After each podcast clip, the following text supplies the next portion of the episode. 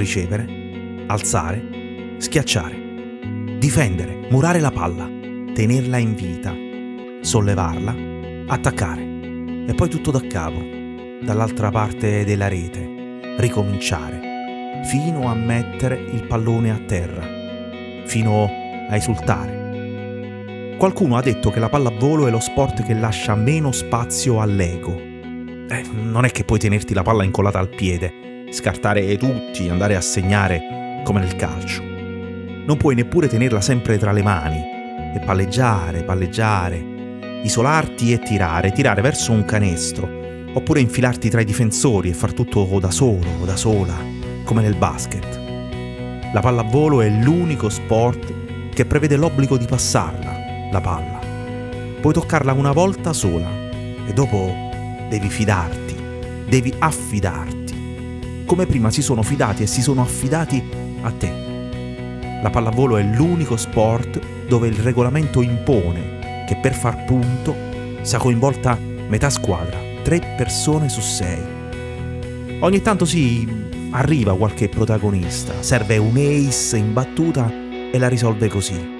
Ma sono eccezioni. La parola chiave della pallavolo è insieme. Vale per il beach volley, vale per la pallavolo che si gioca sotto un tetto, vale per la pallavolo che vediamo di meno, la pallavolo paralimpica. Si chiama Sitting Volley.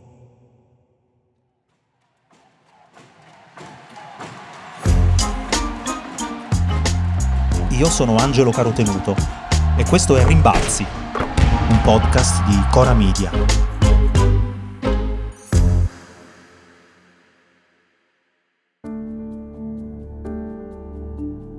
Sedersi nello sport significa accontentarsi è un verbo che si accompagna a un atteggiamento di pigrizia, di stanchezza.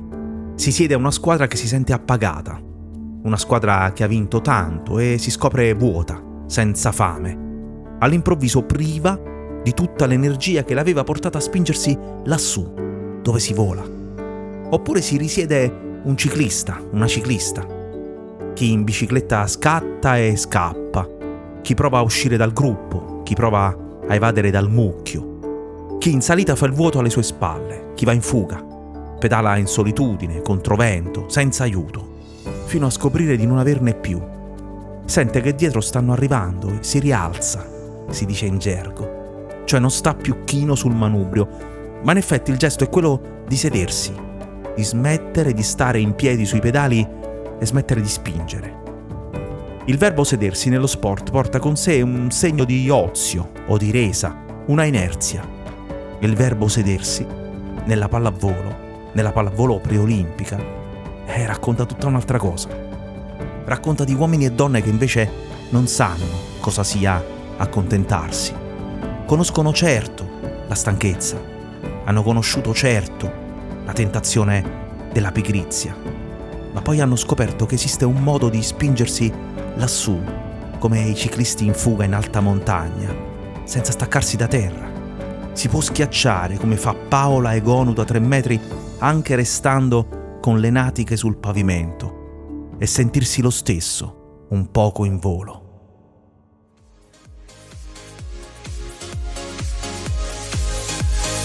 La prima regola base del sit in volley, come dice la parola stessa, è stare seduti. Uh, quindi praticamente una parte del busto al momento in cui si tocca la palla deve toccare il terreno. Questa è la voce di Giulia Bellandi, pisana, colonna della nazionale italiana che ha vinto i campionati europei nell'ottobre del 2023. Un incidente in motorino nel 2010 le ha reciso l'arteria femorale. Le è stata amputata la gamba sinistra.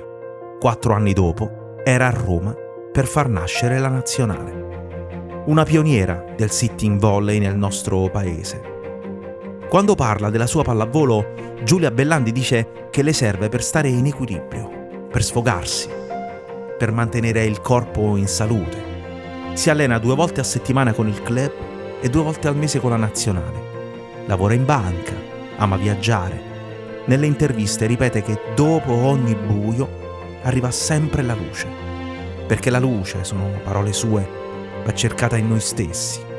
Non è stato facile, niente è mai facile. Ci sono slogan sulle battaglie, sul coraggio, sulla volontà e sono quello che sono, sono slogan. Ce li raccontiamo per un inganno.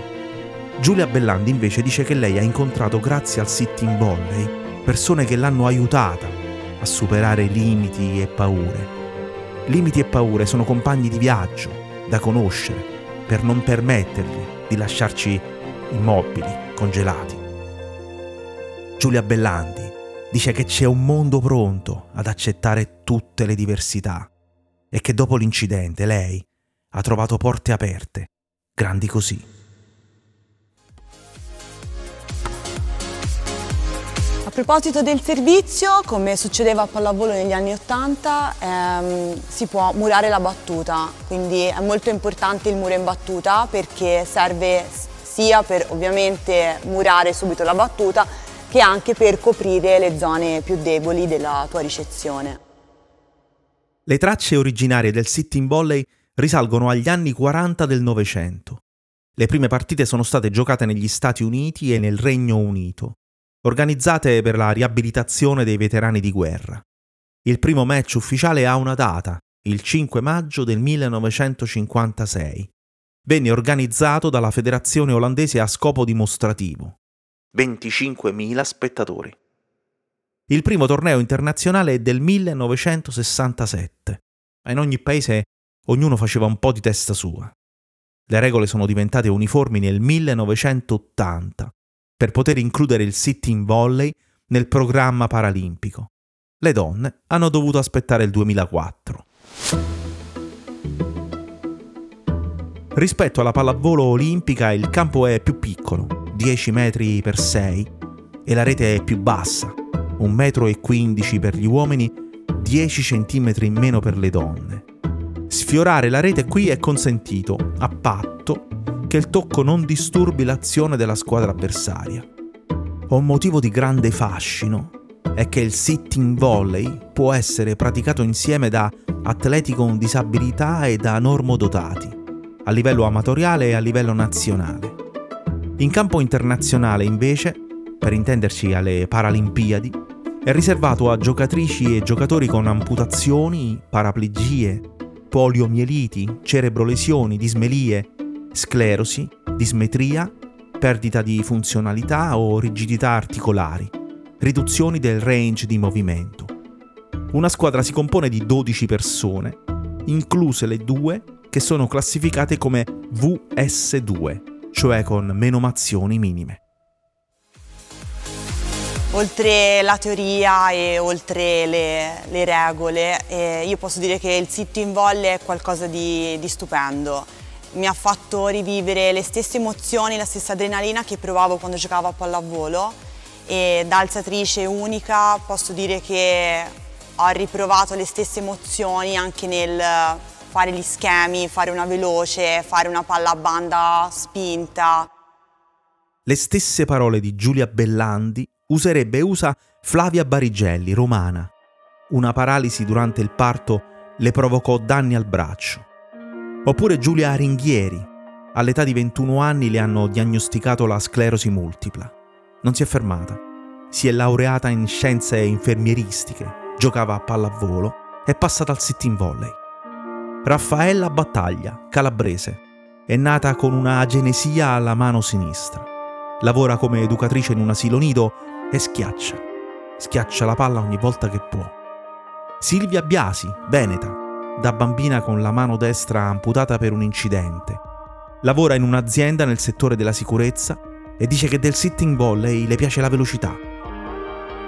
Francesca Bosio, trentina. È nata priva di una mano e si è avvicinata al sitting volley quasi per caso. Si è laureata in economia e studia digital marketing. Oppure Eva Ceccatelli, toscana. Lei ha cominciato tardi. All'età di 25 anni le hanno diagnosticato i primi sintomi di sclerodermia, una malattia rara, autoimmune. È stata per 17 anni lontana dai palazzetti e poi ha cominciato una seconda carriera sportiva. È toscana anche Sara Cirelli, Aveva 18 anni quando un incidente in scooter le ha ridotto la mobilità al ginocchio. E insomma ogni azzurra, ogni campionessa d'Europa ha una sua storia, un suo percorso, ha una passione gigantesca. Sara Desini, sarda, nata con gravi lesioni a un braccio.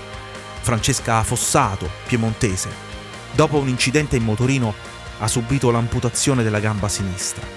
Roberta Pedrelli, romagnola, ha scoperto un sarcoma alla coscia dopo il parto e prima di ogni partita adesso dice di pensare alla sua bambina.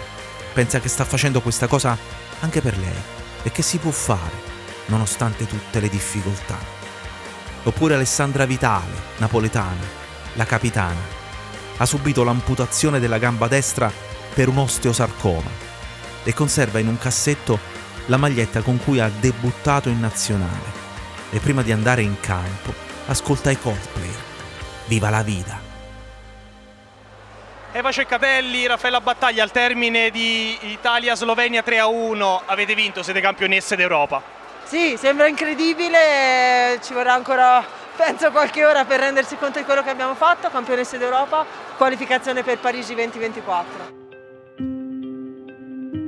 Ai giochi di Tokyo del 2021 imparammo che il sitting volley per le donne del Ruanda, per esempio, è uno strumento di emancipazione, uno strumento di libertà.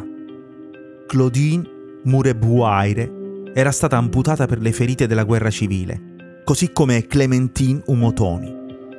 Lilian Mukobuankawe era stata investita da un'auto e Solange Niranesa aveva perso una gamba per un'infezione. Tutte raccontavano che nel loro paese le donne con disabilità non escono di casa perché le convincono di non essere in grado di far nulla le convincono a restare là e aspettare di morire. E invece loro erano a Tokyo, erano alle Olimpiadi. E alle Olimpiadi si fece conoscere Mortesa Merzad, iraniano, 2 metri e 46 centimetri d'altezza, apertura alare di 2 metri e 30, la seconda persona più alta della Terra, affetto da una malattia rara chiamata acromegalia, rilascia troppi ormoni della crescita. Nel caso di Merzad la causa è stata un tumore benigno. A 16 anni aveva avuto un incidente in bicicletta con conseguenze fatali. La sua gamba destra allora ha smesso improvvisamente di crescere. È più corta di 15 cm rispetto alla sinistra. Merzad può camminare solo con le stampelle, ma è un atleta straordinario nel sitting volley. All'inizio rifiutava di giocare. Si sentiva come messo in vetrina, esibito, messo in mostra non se la sentiva. Ma adesso, adesso dice che il sitting volley è stato il miracolo della sua vita. Perché puoi battere, ricevere, alzare, schiacciare. E puoi difendere, murare la palla, tenerla in vita, sollevarla e attaccare. E poi, e poi tutto da capo, restando seduti, con le natiche sul pavimento e sentirsi lo stesso, un poco in volo.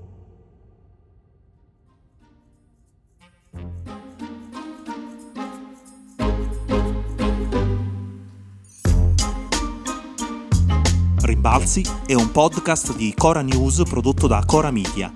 È scritto da Angelo Carotenuto. La cura editoriale è di Francesca Milano.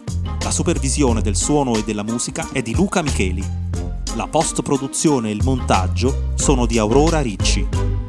La producer è Monica De Benedictis. Le fonti dei contributi audio sono indicate nella sinossi.